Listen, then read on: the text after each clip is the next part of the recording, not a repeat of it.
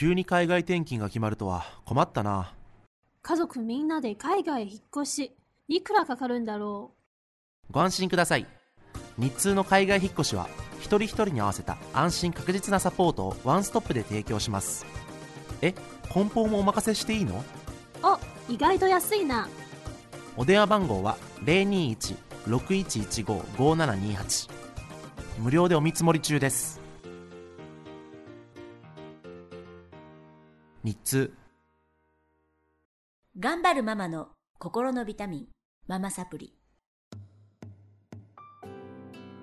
皆さんこんにちは。ママサプリの時間です。この番組は上海から世界へ聞くだけでママが元気になるママサプリをお届けしてまいります。今週も先週から引き続きまして、谷村うどんさん、改め谷村ジョンさん、私谷村うどんさんっていう名前だと思ってたんですけど、はい、決体な人だなと思って変わった人好きなんですよ。あ、そうですか。はい、でラジオにちょっとお呼びしたんですね。決体な人だなと。決体大丈夫ですか？決体っていう言葉は大丈夫です、はい、プラスな言葉ですか？これはピーって入れといてください大丈夫です。で、やっぱり本当に拝見するとね、はい、とってもなんか、和の感じの、ね、イケメンさんでいらっしゃって、シュッとした感じのね、で服もなんか和っていう感じのお洋服着てらっしゃるんですけれども、はい、6月の中旬までこちらの方に滞在されるということで、キッチンのあるところならどこでも出かけていってうどん作られるそうでございます。で詳しいことは、先週のラジオを聞いていただくと、谷村さんがどういう経緯でねうどん作りを始めたかとかお話しされてますので聞いてみてください。では今日はですね、世界回ってらっしゃるんですけど、どこ行かれましたか？これまでは行った国でいうとめちゃくちゃあるんですよ。ただうどんを作った国でいうと、オーストラリア、マレーシア、フィリピン、ベトナム、上海です。まだだからアジアを攻めているところですね。なるほど。これからもっと広げていきたいなっていう。なんか面白かったこととか、すごいこう自分がね興味深かったこととか、びっくりしたこととかありますか？はい、ありますね。ありますか？もうこれが僕のこのうどん作りのコアだと言ってもいいぐらいな体験がありまして、いつもこの話をさせていただいてるんですけど、だから僕そういう前回の話聞いてくれた人は分かるかなと思うんですけど、もう本当に勢いでまずオーストラリアのところに行ったんですね。すごいね。でスーツケースにその麺切り台ってその5キロぐらいあるすごく重いものをこうガーンと入れて、オーストラリア行ったらなんかなるだろうという感じで行ってみたんですけど、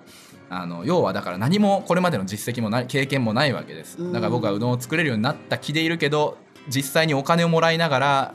お客さんに食べてもらうみたいなことはしたことがなかったし、海外で作るってことも海外の材料で本当に作れるんだろうかみたいなことも全然不確かな中、オーストラリアまずやってて、で、自信なかったんですけど、何が話したいかっていうと、その Facebook とかで最初そうやって告知し始めたんですよ。はい、で全然僕のことを誰も知らない中で、どんどんこう反応してくれて、うどん食べてみたいとか、もう本当に名の知れないどこの馬の骨かもわからないような人間を、呼んでくれて、お金も払うよっていうふうに言ってくれていう人たちがいましたと。で、うどんも食べてくれて、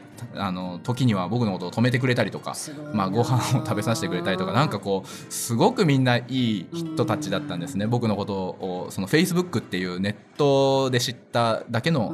人だったにもかかわらず、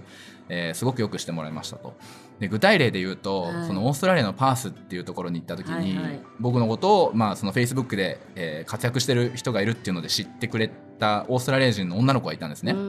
僕よりも年下で20代の前半ぐらいの女の子だったんですけど、僕のことを Facebook で見て、そのパース空港まで僕のことを迎えに来てくれて、で 自宅のそのシェアハウスって結構オーストラリアでは割と一般的なんですけど、シェアハウスの一室が空いてるから、ここで1ヶ月間泊まってそのうどんの活動をやったらいいよっていうので、泊めてくれたんですね。すごいね。はい、で僕はそのお返しに、うどんを彼女に作って、楽しんでもらったりとかっていうのはしたんですけど、なんでそんなにも優しくしてくれるんだろうっていう話を聞いたんですよ。そしたらどうやらその彼女は日本に留学経験があって、で日本人が彼女が日本に滞在してる時にすっごくよくしてくれたんですって。でそういう体験があったので、今度日本人に会うことがあったら、私もなんかこうできることがしたいって思った時にたまたま現れたのが僕だったらしいんですね。それを聞いた時になんかこう僕はその日本で彼女によくしてあげた人のことを全然知らないのに、その人の思いがその彼女を経由してなんか僕に来たんだなって思ったら、なんかこれは僕も次につなげていかねばならんって思って、まあ、毎回こううどんを作るってことが僕のできることかなと思って、まあ、うどんを作るなり、彼女みたいな人がこれまでの旅の中でいましたっていう話を、まあ、こうやってするなりで次につなげていくと。そうすることで、まあ、またそれが良い循環を生み出して、またこちらに戻ってくるんじゃないかなと。で彼女のその日本でよく彼女によくしてあげた方のことも、彼女がそうやって僕によくしてくれたそのオーストラリアの彼女のことも、その思いをこうやっぱ引き継いでいかなきゃいけないという気持ちがすごくあって、こうやって世界でうどんを作ってるっていう感じなんですよね。いやいやいや、世界のどこかを押すとね、どこかが出るっていうね。そうなんです。絶対映画もそうですけど、なんかペイットフォール、そうですそうです、ね、誰かにしたことが回り回って、はい、自分に返ってくるっていう、絶対あると思いますよね。その体験がやっぱり大きかった。それだけじゃないんですよ。っていうかそういう体験を何度もしてるんです。ただその例が話しやすいから、その人の例を挙げてるだけで、そんなことばっかりでしょうね。だって、何もつてがないところ行くわけですからね、はいはい。だからそういう人間がこういう新しいやり方でうどんを作ってるから、みんななんかこう、まあ、応援したいなり、なんか私もサポートしたいみたいな、助けてあげたいとか、そうよくしてあげたいみたいな、若い日本の男子頑張れみたいな風にちょっとこう思っていただいている節があるのかなっていうので、まあ、だから口コミも多分他の人が普通にこうビジネスライクにやってるより広まりやすいのかなっていう。そうですよね。これまでも助けてもらってる。すごいね。京子さんもそうなんですけど、はい、私も本当知らないで、友達からBチャットがある日プラプランと来て、あ面白そうと思ってラジオ出ていただけませんかってお話したんですね、そうなんです。だからこういう偶然の出会い、すごいありがたいですよね。いやもう本当に、やっぱり京子さんを紹介してくれた方がそういう風に言ってくれなかったら、今私はここにいないわけ で、やっぱりその新しい国にいきなり来てここまでに行くのってやっぱり相当な時間と経験がない、実績とかがないと結構難しいと思うんですよ、日本で相当なんかこう知名度とかもあってもうだいぶやってると、年数的にしてもっていうのがないとできないところが、まあ、この SNS なのか、まあ、そういうその人という存在の大切さなのかっていうのがあって、まあ、割とこう簡単にこうそのポジションまで来れてるっていうのが、いやすごいことですよね。人と情報の新しいビジネスモデルですよね。いやまあそうですね。いや本当そう思いますよ、はい、SNS でもそうですよね。いや普通はねやっぱりねそういう構想はあっても怖いですね、多分人って。そこをやっぱ破ったことにみんな感動するんじゃないかな。やっぱ普通やらないですよね、はい、そうですね、普通やらないです、それだからね、な